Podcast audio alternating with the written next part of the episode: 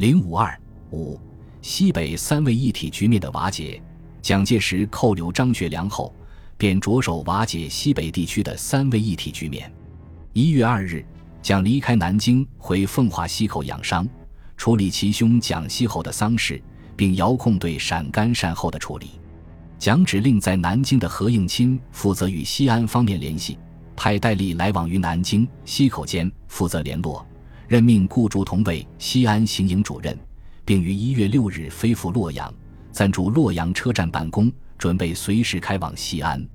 国民政府行政院根据蒋的旨意，于一月五日决定派顾祝同为军事委员会委员长、西安行营主任，杨虎城、于学忠撤职留任。陕西省政府主席邵力子辞职照准，任命孙卫如为陕西省政府主席，驻甘绥靖主任朱绍良辞职照准，派王树常为甘肃绥靖主任，并以国民政府名义于当天发布。同一天，南京以军政部名义发表整理陕甘军事善后办法，其内容主要有两项：甲、人事方面，以顾祝同为西安行营主任，承军委会委员长之命，总理陕甘清宁军事；二以王树常为甘肃绥靖主任；三以杨虎城为西安绥靖主任，冯钦哉为第二十七路总指挥，杨虎城、于学忠自请处分，从宽撤职留任，戴罪图功。以驻地区分，以万耀煌、樊松甫、毛炳文、陆万忠各部及李默庵纵队，分驻潼关、潮邑、渭南、西安、咸阳、宝鸡以及天水一带，有胡宗南、孔令询、关林指各部仍驻原地。二点第十七路军直属各警备旅团，移驻正宁、旬邑、淳化、耀县、乾县、临颐、永寿、灵台、宁县、长武、彬县等县。孙卫如第十七师移全甘泉、兖县、中部、宜君等县。三冯钦哉部另编第二十七路，仍驻防大荔、蒲城、白水、澄城、河阳、韩城、宜川等县原防地。四第五十一军、五十七军、六十七军、骑兵军及一零五师、一零九师、一一二师，一律恢复十二月一日以前之原位置。按照这个办法，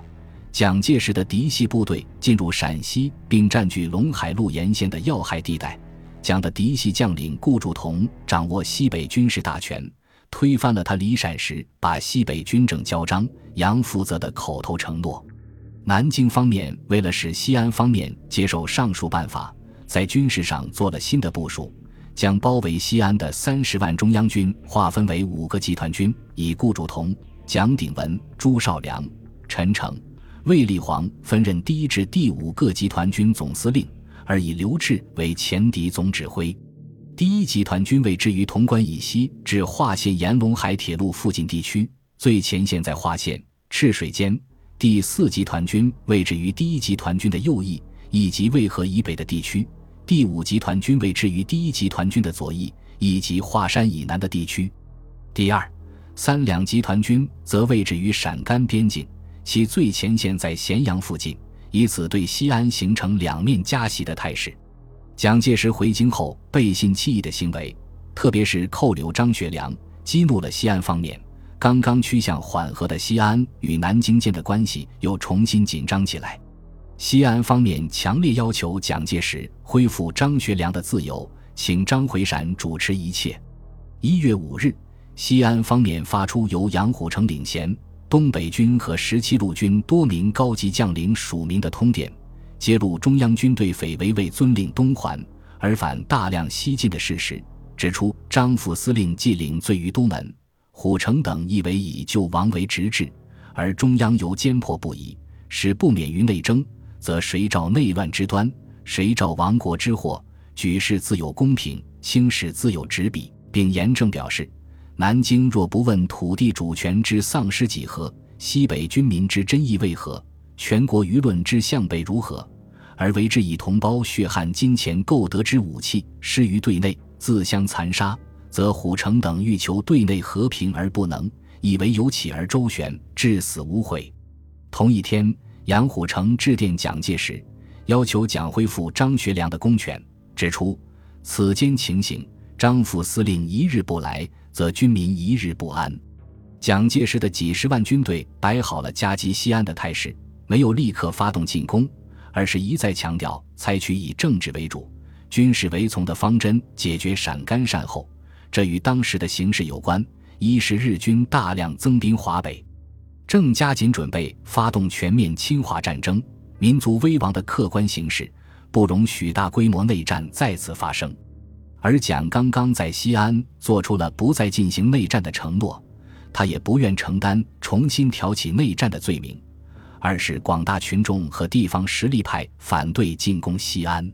直接面临内战威胁的陕西人民派出二十名代表，于一月七日到潼关会见国民党四十六军军长樊松甫，陈述陕民哀欲和平赤忱，要求南京对陕事以政治解决，必得培养国力，一致对外。他们发表通电说，旬日以来交通气味恢复，潼关复有进兵，设不幸因误会而起信端，则此仅存之国力将对消于内战之中，其何以治方张之寇焉。广西各界抗日救国联合会一月十七日发表通电，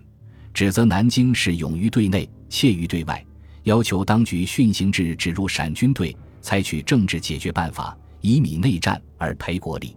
一月十五日，由四川刘湘领衔，广西李宗仁、白崇禧联署通电全国，呼吁南京急令入陕部队停止进行，勿得逼之过期，相间太急。